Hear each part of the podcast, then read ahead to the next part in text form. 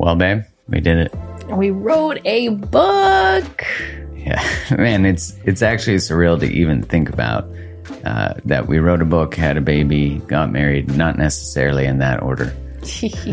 but the book is now available yeah. for pre-order, and we're so excited to share it with you. Oh, so looking forward to getting this book into your hands, to be in dialogue and conversation with all of you as we continue to liberate love from old imprints and codependent dynamics that keep us small, stuck, and stagnant. Yeah, you know, no matter your relationship status, this book walks you through what shaped you, why do you do what you do in relationship. It dives deep into your relationship blueprint, attachment styles, and most importantly, which is different than every other book that's ever covered codependency in the past, we explore the role of the nervous system in that. And the book is called Liberated Love. Yeah, release your codependent patterns and create the love you desire. Go to createthelove.com slash liberated love to order your copy now. That's createthelove.com slash liberated love and get that pre-order in and you'll be able to get a free download of a meditation we created and a workbook that goes along with it. Much love and appreciation for your support. Much love. Thank you. This episode is brought to you by Paramount Plus. Get in, loser! Mean Girls is now streaming on Paramount Plus. Join Cady Heron as she meets the plastics and Tina Fey's new twist on the modern classic. Get ready for more of the rumors, backstabbing, and jokes you loved from the original movie with some fetch surprises. Rated PG 13. Wear pink and head to ParamountPlus.com to try it free.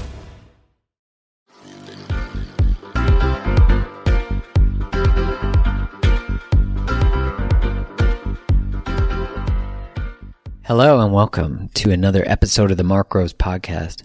I've always been quite curious about how do we get better at communication in relationships. And of course, in our romantic relationships, or I'd even say our relationship with our parents, they're often the most sensitive, right, to communication. Like our reactivity is uh, most heightened. And you think about work, right? Like at work, we tend to build up more emotional resilience because the cost of reacting at work is you might lose your job.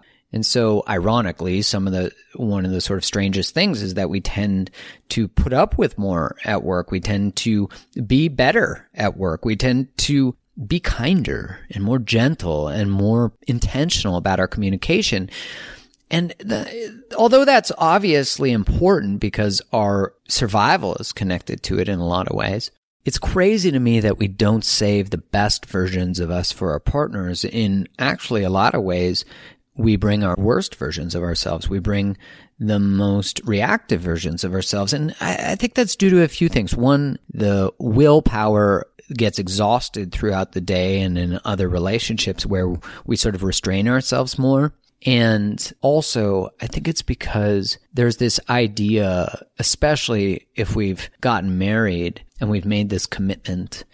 Uh, maybe we accepted a relationship request on Facebook, right? There's like this level of commitment that we think we can do that and there's more tolerance for in a lot of ways our bullshit, right? And we don't learn how to stretch ourselves, how to be better, how to lean into the tenderness of the reactivity, discover where does the wound originate? Where does it come from? Because if you can learn how to master dialogue and communication from a non-reactive place, and of course the world is so triggering in so many ways, especially the tenderness of our hearts when we are facing rejection and abandonment, when we are facing choice, being chosen, especially when what we've been taught about relationship is that if you are chosen, you are worthy. If you are not, you are worthless.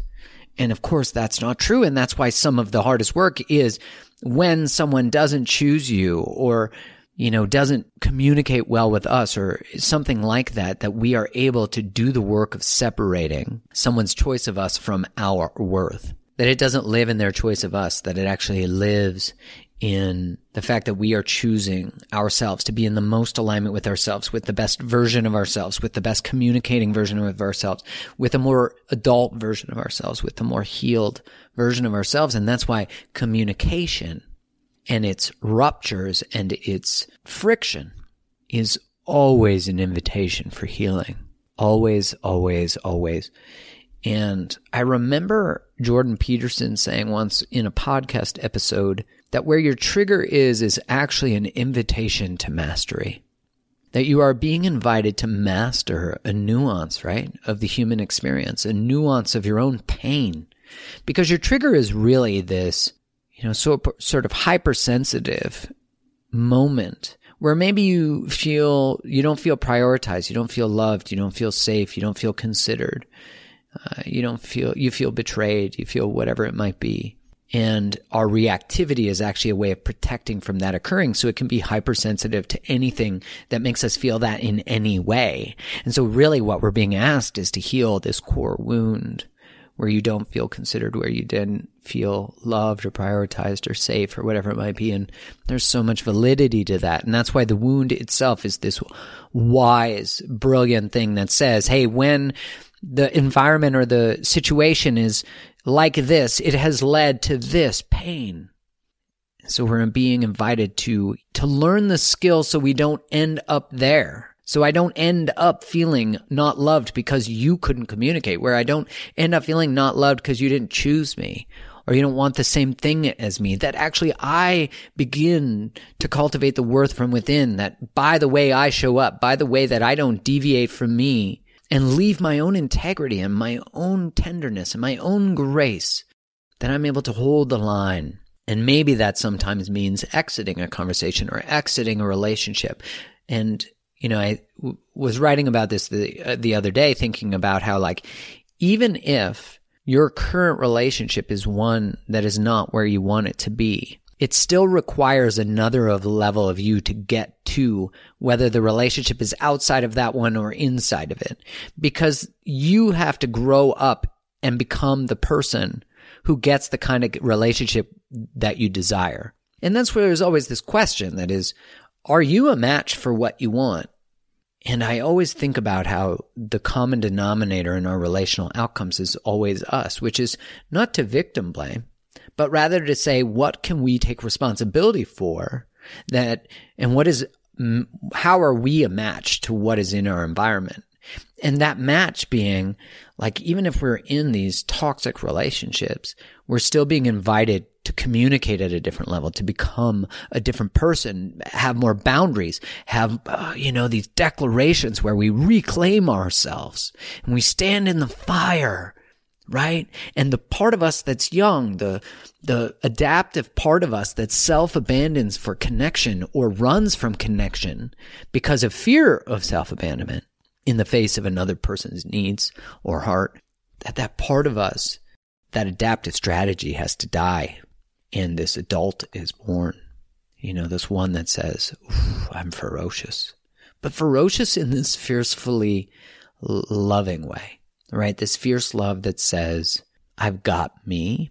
And because I know I got me, you're not responsible for getting me. You're not responsible for my feelings. I'm going to take responsibility for my feelings and my experience. And if you're ready to do that for yourself, well, now we have two liberated humans in the co-creation of a relationship that is a separate entity and a separate organism that requires that.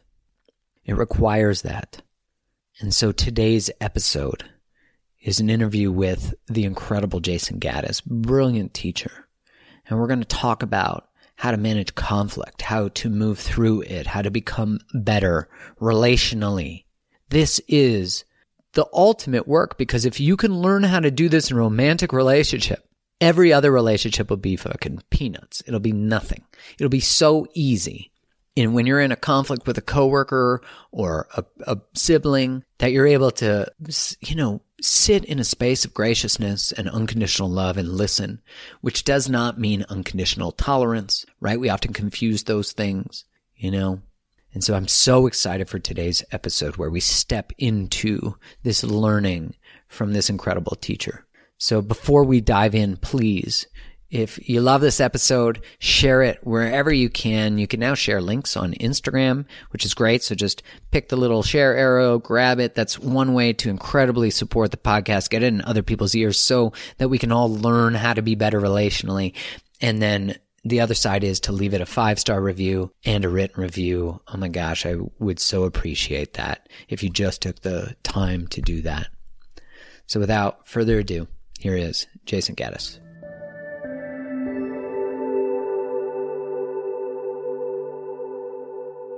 Well, we have a returning guest, a star, Jayson Gaddis. I'm so excited to have you back, my friend.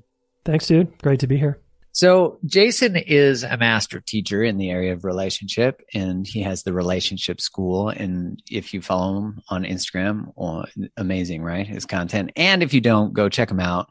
Jayson, you know, when I think about talking, you know, whenever I would ask a group of people, like, what is the number one thing you need for successful relationships? Of course, the answer almost always is communication. And although we know this intuitively and logically, I feel like it's probably the thing certainly I still struggle with and and I think we can always get better at and I know that you just recently released a book Getting to Zero How to Work Through Conflict in Your High Stakes Relationships and I wanted to have you on because I mean who doesn't need who doesn't need it I don't know what getting to zero means yet but let's do it let's do it yeah Totally. Yeah, and I would say it's communication because because you and I both have interviewed so many people, right? And we work with lots of people out there, and it seems to be that it's communication under stress is where most people hmm. struggle. When things get stressful, the communication skills that we have that we think are pretty good go out the window. And so that's why I wrote this book is so we could um, help people. I could help people get back to a good place, which is what zero is. Zero means um, the place where there's zero conflict, we've gotten to the other side and we feel good again. We feel safe. We feel connected. Yeah, which is such a place. You know, I know intuitively we all seek. Like, I know for you listening right now, you're like, oh, getting to zero. That sounds like a great fucking place to get to. And yet, uh, it's that how. Cause, you know, when I think about when Kylie and I first started dating, but you know, historical relationship shit. It just I'm giving context to the pile of bad communication that got me to this moment, right. where we were both laying side by side on the bed, and we were having a quote unquote fight, and neither of us could talk. Like we were both in this freeze moment, and I was right. thinking to myself, like, I have so many words but I can just not get them, you know, out. Yeah. And it's taken a lot of really almost like going all A to B to Z to figure out how to move through that. And I, and I certainly have, but I really wish I could have, it, it, I had to go seeking all these different ways of learning it. So I'm yeah. curious, like, how do we go from, gosh, couples where we fight about the same shit all time, or like, you know, of course, relationally, romantic relationship, uh, communication is just a magnifying glass to general stressful communication. Like at work, mm-hmm. we get stressed and we can't communicate. So yeah. I'm curious, how do we move from A to B? Yeah, I think number one, we have to have the view that conflict isn't a problem; it's an opportunity. And when you and I get into a snag, it's um, it's uncomfortable and it's not going to feel good. But if we stay with it and we learn how to communicate better and we learn how to listen better, will become stronger humans, will become more self aware, and will become more connected again. And that's, I think, what most of us would say we want that. But too many of us avoid it in the first place. So we got to change our attitude, really, um, and our mindset about conflict. That's like step number one. And what do you mean changing the attitude? So, like going from it's something we need to avoid to something that uh, is transformational, or yeah, um, it's that, yeah. and it's uh, getting out of the fantasy that if you find the one or meet the quote right person, you won't have any conflict. There's still a lot of people that purchase that story and then they get upset when they get into a relationship and it starts to get uncomfortable and they don't know how to work through stuff. They're like, "Oh, it's the it's the person."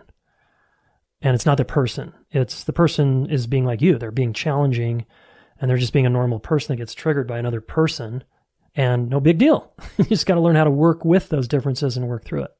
Isn't that so true? Like we have all bought in this idea that when I finally find the right person, then relationships will be so easy and I won't have any challenges yeah. and they'll just get me. And oh. all my reactivity and defensiveness that occurred in the last relationship, that was because of that person, not because I'm reactive or defensive or exactly. critical, right? Yeah.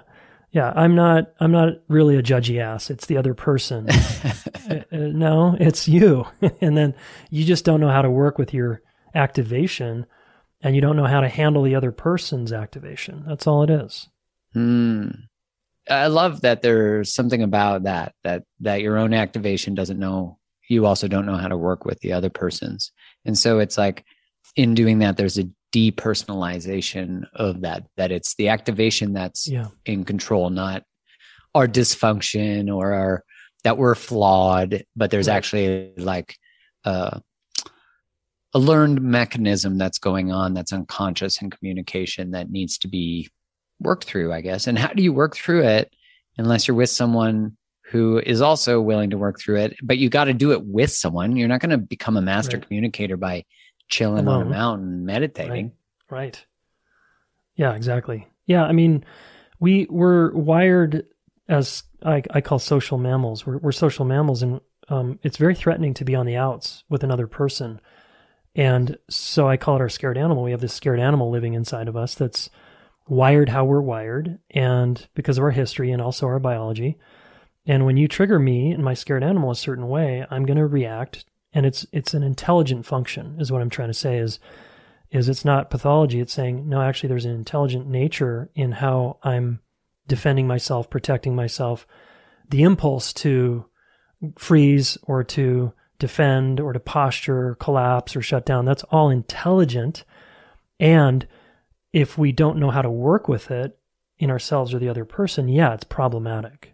But but Mm. it's wise that we're wired in a way that would actually take care of ourselves. We would, you know, take good care of ourselves. that the way that we are, were or currently being actually has a wisdom to it. It just Yeah. might not be constructive in terms of what we're actually trying to create, i.e., getting to zero. Yeah, because we want most of us want to feel safe, seen, soothed. We want to feel good and connected with other person, especially our primary partner or a business partner. We just don't want challenges there.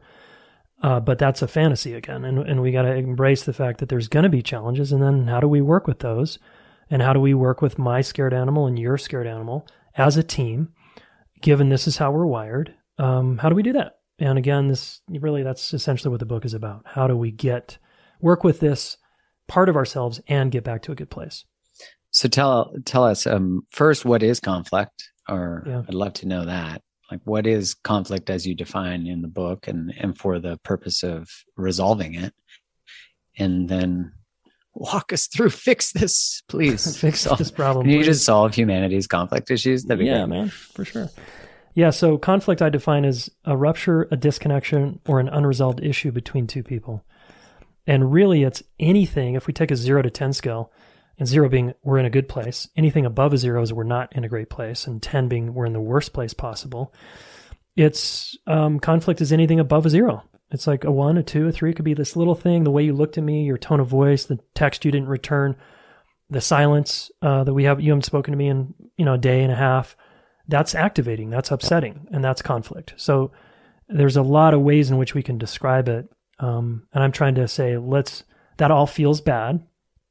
And let's learn a bunch of tools and techniques to get us back to a good place again. Let's get a bunch of tools and techniques. So, what are the tools and techniques? Yeah. Um, s there's so many, and you know so many as well. I'd love to hear your some of your favorites. Um, the one I often share on a podcast because it's easy to for people to get is is there's two. Let's say um, one is if I can be what I call a relational leader, and I can just raise my hand and say, Mark, um, I'm going to listen to you first because I want to understand you, and I'm going to make a commitment to listen to you until you feel understood. So that's number one. Instead of speaking like I'm going to take my turn and find you know all these faults with you or or uh, blame you, I'm actually just going to listen to what your experience is of what happened. So that kind of commitment I think goes a long way. And if you mean it, and then there's a bunch of steps we could do, like validation and reflective listening. Sure, there's things we can do, but the commitment itself is huge. Another one is uh, if I don't want to do that, I can lead with taking ownership and just owning my part. And it's a simple sentence. My part is, or my part was, right? Mm, I raised my voice. My part was that I didn't text you back um, on in a timely manner, and I and then the second part of that is empathy, where we just imagine the impact on the other person. So we can say my part was that I didn't text you back in an agreed upon time, and I can imagine the impact on you was that you felt frustrated and angry, and probably even hurt, and maybe even a little scared. So now, now I'm I'm trying to understand what it's like to be you when I behave this way. So it's just two simple things ownership and impact. Yeah, the first one that you mentioned about just turning into a listener, I think about when I first started doing that kind of process, how much I had to check in somatically, how I was feeling as they were sharing, because so much of my response and still comes up because it feels so sort of innate in my programming is yeah. like how many things are wrong with me because of what they're saying. Mm-hmm and having to as and it's taken a lot of practice and yeah. and and sort of 30,000 foot footing myself of being like oh that's not true listen to them and then what you just said my part and then the impact I, I think one of the most challenging things for me has been saying like i can see truth in what you're saying so that responsibility part here's what i did and here's how that mm-hmm. might have impacted you I mean, all of that is like eating a big, giant piece of humble pie. Yeah. And it's such work, man. It's such it work. Yeah. I mean, if, if I'm listening to my wife and let's say she's in her, one of her smaller moments where she's coming with some blame and some heat, you know, my first impulse is always to defend myself, right? Mm-hmm. No, I didn't. That's not what happened. That's not what I said, you know, or whatever the fuck defensive response is. you can pick the menu here, pick one from the menu. And I have a commitment to, okay, I'm going to listen no matter when those arrows are coming at me. I'm still going to listen until you feel understood. And, and I'm going to put the onus actually on you to tell me if you're feeling understood. I'm not going to, because I spent years saying, no, I understand you. And she'd say, no, you don't. And I'd say, yes, I do. And then we'd be arguing about that. waste of gas, right? Yeah. So I just said, okay, I'm gonna I'm gonna make a new commitment, which is you let me know when you feel understood, and I'm just gonna be here, and I'm gonna be available, and I'm gonna validate your feelings, and I'm gonna um, empathize with you, and I'm gonna try to summarize what it is you're saying, the essence of it. I really want to get you what it's like to be you, and it has nothing to do with right and wrong. Um, you're you being right and I'm being wrong. Like I can't get into that mentality. It's just it's just understanding. I think it's a long way to settle someone's scared animal. What do you think it is like sort of the number one thing we can do to begin that journey to being good at handling conflict? Like out of those things, or is there anything else? Uh, yeah, there's there's one thing I talk about in the book, which is increasing your discomfort threshold. It's mm-hmm. kind of a mm-hmm. subtle one, right? But most of us don't like to feel uncomfortable. We don't like to feel pain. We don't like to feel um, crunchy with another person. Crunchy. And like and if you that. look closely, man, as you know, it's just it's just energy in your body. It's actually not going to kill you, but you could sit sit with it and find out is this going to kill me? Um, and this is where meditation and mindfulness can come in handy. Is we can, we can just close our eyes and be like, all right, this is, feels really terrible. I want to run. I want to check my phone. I want to do anything but be with this. But if we can start to turn toward our discomfort and increase that um, thresh, what I call the discomfort threshold, I think we're going to be more agile in stressful moments with other people. Yeah, I've been studying a lot of collectively why we have such a hard time having conversations right now, especially about big subjects like COVID, subjects. like vaccines, like yeah. everything, um, yeah. the trans movement. Like there's there's so much emotion in all of these things, which makes absolute sense. And you know when when we hear someone's position and and this can be romantic relationally or or in a family or whatever it is politically yeah. that when we have an emotional response to something it doesn't mean what they said was wrong. And, and i'm not saying there are obviously statements that are wrong and there are obviously statements that are painful and racist and all those things. Sure.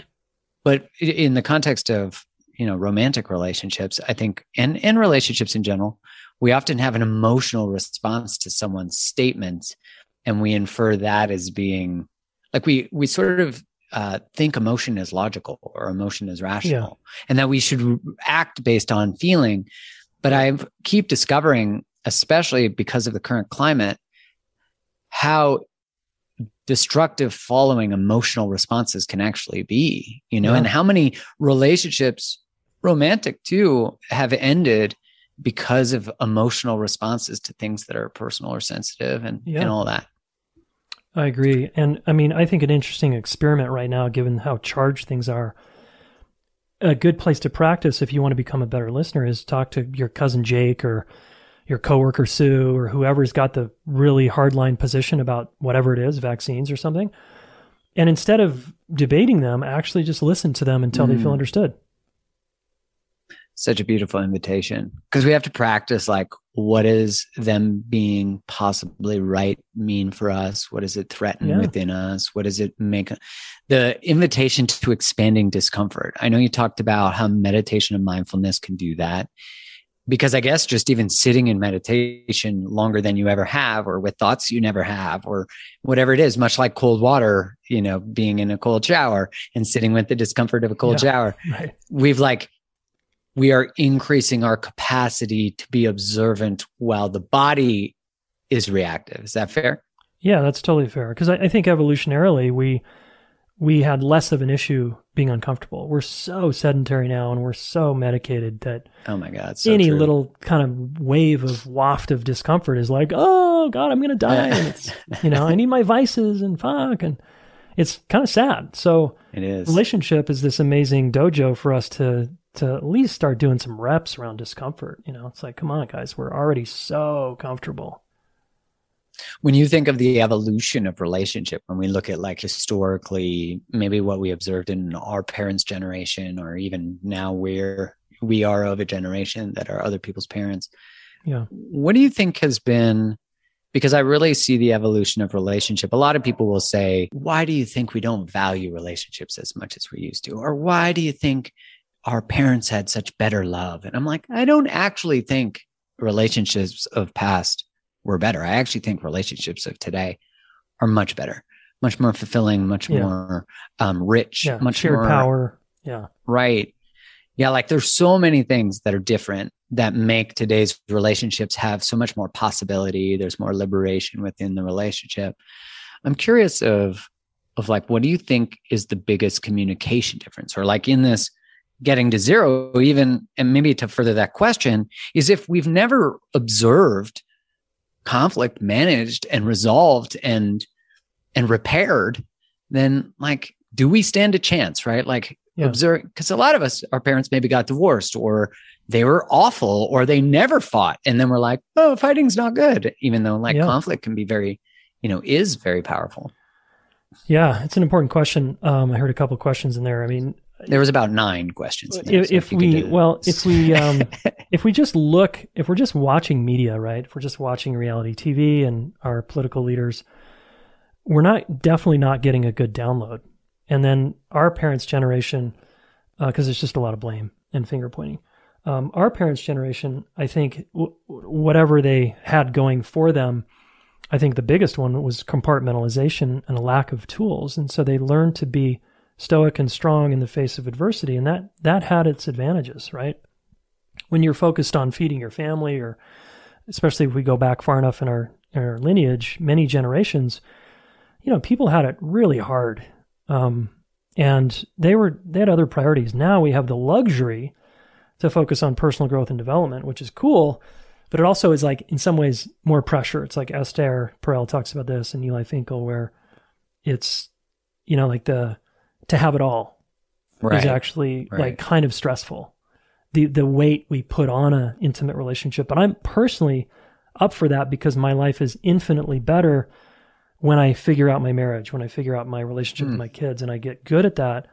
I think that's the central hub that I want to live my life from. And so I, it's imperative that I know how to work through interpersonal stress with my wife and kids as an example because now I'm all of us are freed up to go meet the rest of the challenges in our life. I love that.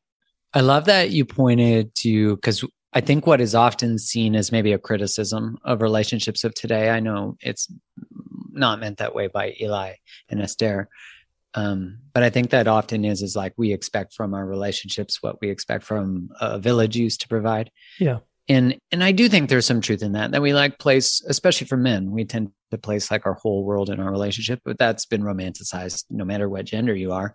Yeah. But what you said about like um we sort of want everything within that romantic relationship i love that you said and i'm up for that. Mm-hmm. because i resonate with that in that if relationships are the place that we will find I would say the largest, I don't even, this doesn't need to be backed by research, but I'm certain there are, is research that does, which is relationships are for sure the most important cornerstone of our health. Full stop. Yeah.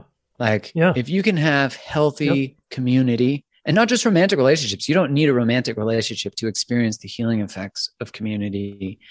Um, like people got your back, like that kind of feeling, Yeah. and uh, a partnership as well. Um, in addition, if if that's something someone desires, that that to put in the work to get to zero and to learn how to like be at 10 and get back to zero because of course there's always new conflicts and new things uh, i actually don't see more important work I, I don't and i love how you said that if you can do that then everyone within the family system or the community or whatever can then go out to do their work in the world Yeah. to show up to the world to then model getting to zero to the world which fuck do we ever need that like oh especially God. now so Totally.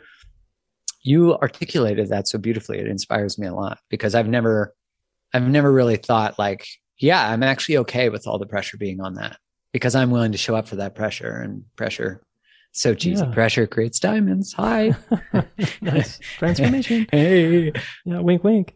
yeah Yeah, I mean, it's really the foundation of secure attachment. If we want to even just talk about parent child dynamics, that raising two cure, securely attached kids happens because my wife and I work on being at zero as much as possible. We're in a good place as much as possible. And when we're not, we show our kids through our fighting and repairing and all this stuff how you do that. And then we facilitate working through conflict with them, with each other. They go to school. No other kids are doing this. They feel completely alone because every kid on the playground is pointing the finger at someone else and no one's taking responsibility. Um, but my kids are securely attached, which means they're actually have now an advantage in life. They're going to do better on just about every area of life from holding down a job to getting a job to schoolwork uh, to getting into college to successful long-term relationships as adults. I mean, the evidence is so clear now with secure securely attached kids having the advantage. So, I, I mean, the, the the effort that we can put in now, what we know about the brain and and attachment is like, man, we can really shine. I think if we can get this part of our life figured out. yeah and we can and, and you know for th- those of us that maybe didn't have secure attachments with our parents like we can change our attachment style. We can learn. We can become Totally. the model of what was not modeled for us which might be more challenging to learn. Of course we're not going to dismiss that like the challenge of learning how to regulate when you didn't have parents who co-regulated with you who were attuned to your needs. Like Yeah. we have to start to be attuned to our own needs regu- co-regulate with it's almost like we're co-regulating with ourselves. But then you know I, I recently had a question from someone saying oh like my partner and i we had great love but we just had conflict all the time. And and you know i was i was saying to them like conflict isn't bad. It's how we manage conflict that really matters. And like Yeah. really ultimately as you said we're we're really learning how to be attuned to one another how to how to be regulated together which because you said like it's not communication that matters. It's communication when we're stressed that matters. And that delineation is really important. Yeah, yeah, exactly. And I I like to introduce this concept briefly called I call the conflict repair cycle. And um, this comes from Ed Tronick's work of the still face experiment, Mhm. um, and really just secure attachments attachment science research, which is basically saying the ruptures between us aren't the issue. It's how quickly we can come back and make it okay again, right? And that cycle between rupture and repair, disconnection, reconnection, is what builds security in an individual and together over time.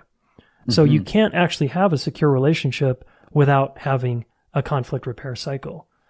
Uh, for example, the people that like to say, well, the more secure relationship is no conflict. It's like, no, that that relationship is inherently more insecure than a relationship who's faced adver- adversity and challenge and learned how to work through it. That relationship is actually stronger, which makes sense, right? It's the person that goes to the gym that has to work out the atrophied muscles over and over becomes stronger than the person who's thinking about being in shape or whatever like that.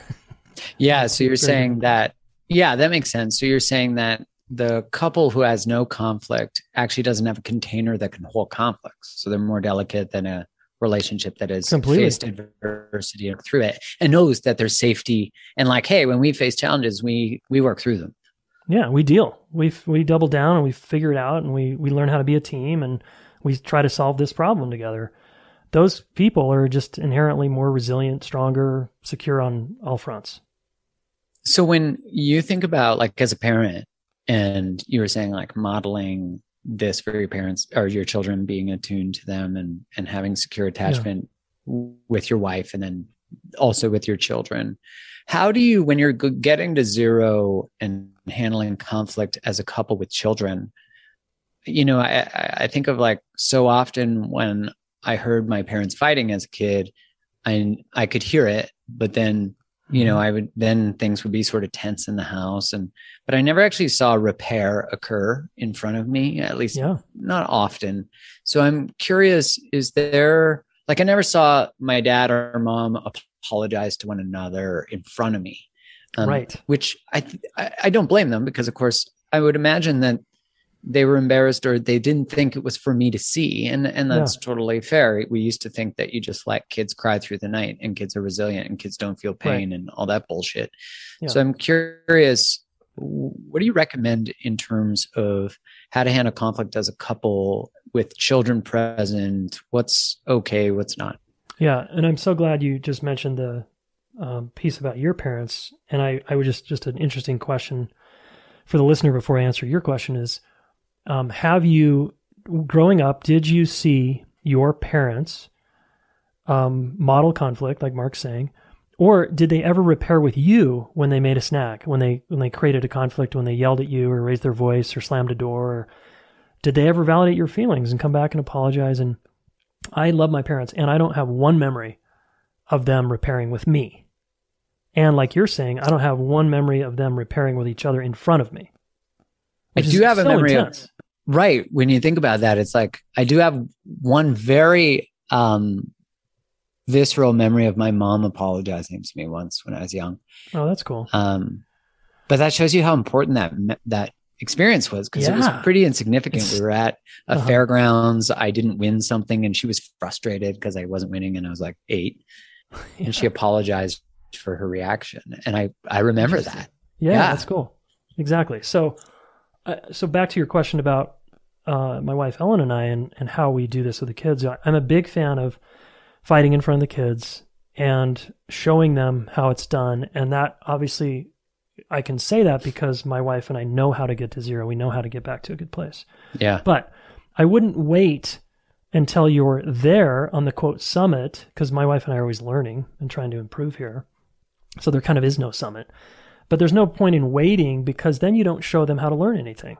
Right. Like you don't have the humility to say, God, I like, honey, kid, I don't know what I'm doing here.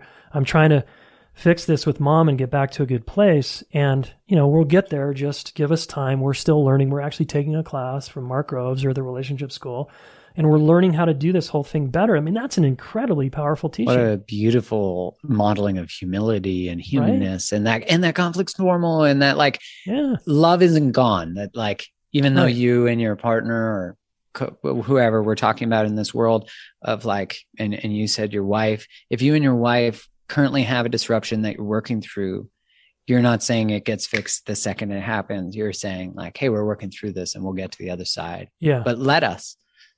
Yeah, and, and we can so like powerful. Yeah, and I like that statement you made. It, it's sort of like reassuring. Hey, and kids need to need reassurance sometimes, and it's like, yeah, mom and dad'll, you know, we're in a challenging spot. We'll get through this. Like sometimes our kids will come over and they have a need, and we're just like in it, you know, just like in some crunchy spot, and and then like my I'm thinking of my son's face. He'll come over and be like, "Hey, mama, hey, dad," and we're like, "Hold on, hey, we're not, you know, mom and dad are still in this. We're working through a conflict here. And he's like, oh God. And he rolls his eyes and he's like, oh, and then he storms off. Um, all mad because he has a need. Right. it's like, dude, we're not meeting your need until like we get this figured out. Yeah, we and don't have space and capacity for yours right now. Yeah, I mean, sometimes we obviously set down our thing and because there's a another crying kid or whatever's yeah. going on, but but yeah, it's um, and it's it's funny. My my son now, you know, he said to us, quite a while ago, actually, when he was younger, he said um, he was kind of annoyed at taking responsibility because he's like, no kids on the playground do that, dad. Like, it's annoying being the only one. Mm. You know, it's like, oh, that's so painful. that so is. I, I think of the modeling of that, like when in relationship, when one of the first times I ever experienced like, hey, I'm really sorry for how that might have made you feel. I was like, what? Like it was like this really powerful moment where I had this realization that it's not all my fault. Mm. Like I didn't, it's not all me. hmm And that was so big because I felt like so much grief come Yeah, through right. me and Totally. of like, wait, I've thought everything's my fault, which is not the fault of my partners. It was like a, and maybe somewhat too, but it was like the, the narrative that was in my head. And so, Yeah. Um, hearing a, a real take responsibility repair was like a real vulnerable, beautiful moment where I was like, oh, I don't have to carry all this. I guess that was the grief. It was like I got to put down half of it and say, as the more codependent over functioning, it was like finally someone Mhm. else was like, no, no, no. Like, this is mine. You keep Right. yours. You still got your own shit, but Sure. like, I'll take my half. And it was That's so so normal for me to grab theirs, you know? Right. Wow. That's that's potent, and I, I think the listener can probably relate here because I'm I'm trying to think of when I first ever got that. I'm like, did I ever accept my It was it was it's like- older. it was definitely older when I got that. Yeah, yeah, and I I think for the listener, it's like know that's possible because you might have grown up in a family and had a series of adult relationships where it's still not happening for you. Um, and there's you know we could go into that, but it can happen for you, and it does take two willing people um, who are willing to learn how. We do all deserve that. And I and and you know, I think about like what I said is I never really gave a lot of space for a partner to do that because I was so busy taking all the responsibility and trying to Mm. do all the repair and Mm. trying. So to have this sort of other adult be in relationship with me, Yeah, which required me to adult because all of a sudden I wasn't the kid trying to fix everything. I was the Right. adult observe, you know, co creating a relationship. So, you know, I, I, when we think about wanting to manage conflict and get our relationships to these place, these places, what is sort of the starting place in terms of how both of us have to enter that with agreements? Like, yeah, you know, I'm sure there's a lot of overfunctioners listening just by nature of listening to a podcast about communication and love and humanness and relationships and life. Yep. That, you know, we're the people listening, including myself, and I'm guessing including you, we're the ones who are like more proactive about seeking this type of info so we can Yeah. get better at it, so we can make life better and be Yep. better. Uh, what is the the price of admission? What's the like you got to be this tall to ride to begin this journey as two people in a relationship, you know? Like where are we starting for this to even make Yeah. fucking sense? Totally. Well, I, I think something my wife tells me a lot um, that I, I really like for people that she works with, the couple she works with, it's the question is an important one. It's are we do we want the same things? And do we want our relationship to be a vehicle for growth and development and transformation and where we're going to actually learn a little bit about ourselves along the way? Or are we in this because we just want to be comfortable? Right. or we just like want to be okay. Um, we it's very important, I think, to get on the same page about what context you're operating inside of as as partners. That I think is the starting point, and then from there, we can do what you were suggesting, which is create agreements. Um, that one example being, we don't let any unresolved issue go longer than forty or twenty four. You could say forty eight hours. I say twenty four hours before like we address it. you know just one day 24 hours. We we don't let anything that felt bad to either one of us go longer than a day. And we agree that one of us will come and lead the conversation and we'll help we'll we'll get back to that good place again when i call zero. I think that's a great agreement to have in place. I mean there's many more but that's one. I think we often get scared of even chasing those agreements because we're afraid that the other person won't want what we want or be committed to the same thing we're committed to. Yeah. And I, I feel myself sort of over functioning even in the thinking of like, how will, if someone Mhm. listening to this says, okay, well, I'm ready to change my shit. I'm ready to, and then they Yeah. go to their partner and they say, okay, here are the baseline agreements. And the partner is like, hmm, because what you said was, or are we just in a relationship where we're just settling for a comfort? Like we just want to be two people who are not focused on co creating anything together, but rather tolerating one another as we yeah sort of like walk through life uh, in this quote unquote relationship, which I really think is modeling the same relationships that we were sort of modeled and, and inherited. Um, obviously, not speaking for all of them, but that feels to me like this real transition moment between the relationships of the past and the relationships of today, which is you make this request Hey, I'm willing to work on this. I'm willing to learn how to communicate. And if you aren't, that's okay. But like, it is okay. We're not, then we're, we're misaligned then. Right. We're not and, on the same page. And that's okay. And that's okay. Right. Like, and I, I, I think about all the people who worry about that answer. And I think about, I think about how men tend to handle uh, going to the doctor. It's like men don't go to the doctor till they have to go to the doctor generally. Right. But like, regardless of whether you find out the truth or not, the truth exists. Yeah. Right. Like, just because you don't want to get that mole check doesn't mean the mole's not bad.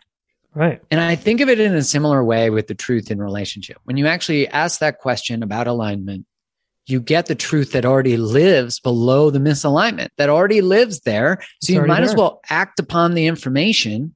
Yeah. Because you could, will never be able to get to zero with someone who doesn't want to get to zero. That's right. And, and, and, we're talking about a person, we could say they're an overfunctioner, but it's a person who's playing to not lose versus a person who's playing to win. Those are two very different kinds of people. Explain that. And a person who's playing to not lose is saying, I'm not going to bring this up because I don't want to lose the relationship. Uh, right? I'd rather be in a mediocre relationship than be single at my age and be on the outs and have to deal with everything I'm going to have to deal with.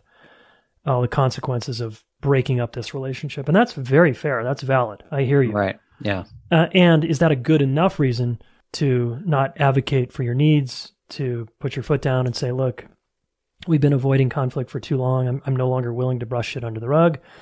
I want to make sure we're on the same page here. Can we have an honest conversation about alignment? And it seems like we're kind of, after all these years, a little not so much in alignment anymore. Is that, and uh, that's okay. And maybe it's time we part ways. Yeah, such a powerful um, request and, and statement because it's like you're planting your, I don't know, what is it? Your, your staff, flag, staff, something like, like, uh, Gandalf right. who shall not pass. That's what yeah. it kind of feels like. But it, it, but it's like this moment of reclamation, and I think that's why conflict always offers this window mm, um, through co-creating um, into a more vulnerable space, a more shared space, a more mm-hmm. co-created space, and it really also like when I think about boundaries and respect and kindness in that space, that t- takes work to get to, right? The yeah, reactivity and totally it's like all the models of all the protection that has been built into us, including withdrawing and all that, that comes to these moments where we're being asked to like co-create this safe space where eventually all of us is welcome. Yeah. And that's right. Oh my God, is I don't know that there's a more vulnerable space. Dude, I mean, and that to me, that's the gold mine, and where I can, all of me is welcome here. And that's to me a secure attachment where I can be me and it's going to be messy and it's going to be ugly sometimes and I'm going to be a jerk sometimes. That's all of me, right? like my, right. the good, bad, and the ugly. And will you accept me? And do we have the kind of um, interest and shared vision and view that we want to be in that kind of container, that kind of relationship? Amazing. Well, my friend, I'm so grateful that you came on to share your insight about conflict and how we can get to zero. Uh, and of course, there's so much more juiciness in your book because if it was simply just those two things, we'd all just do those two things and it would be right. magically solved. um, but you didn't write a book because it was simple. So I'm ex- excited that you simplified it and put it into something that's consumable in one place. So, where do people go find your book? Where can they find it? Where they can find more of you and all those things? Yeah, cool. Thanks. Uh, getting to zerobook.com is a place where we didn't get into conflict styles, but you can take a quiz to determine your conflict style and also get extra little goodies with the book. Um, it is on Audible, it's on Amazon, Barnes, your local bookshop, hopefully, um, all the places. And then I'm at Jayson Gaddis on Instagram, and that's Jayson with a Y. Perfect. Well, my friend, I really appreciate your time, your insight, your wisdom, and all the love you put into your work. So thanks for being here. Yeah, thanks, Mark. Great to hang with you again. Thanks so much for tuning in to today's episode. If this episode resonated with you, one of the best ways to support the show is to go subscribe to the podcast so you don't miss any more. Leave a five star review on Apple Podcasts or wherever you listen to it, or share the episode with your community on Instagram or whatever social place you like to hang out. This helps get it into more people's ears, and I'm so grateful for your support always. Thanks again for tuning in. Much love.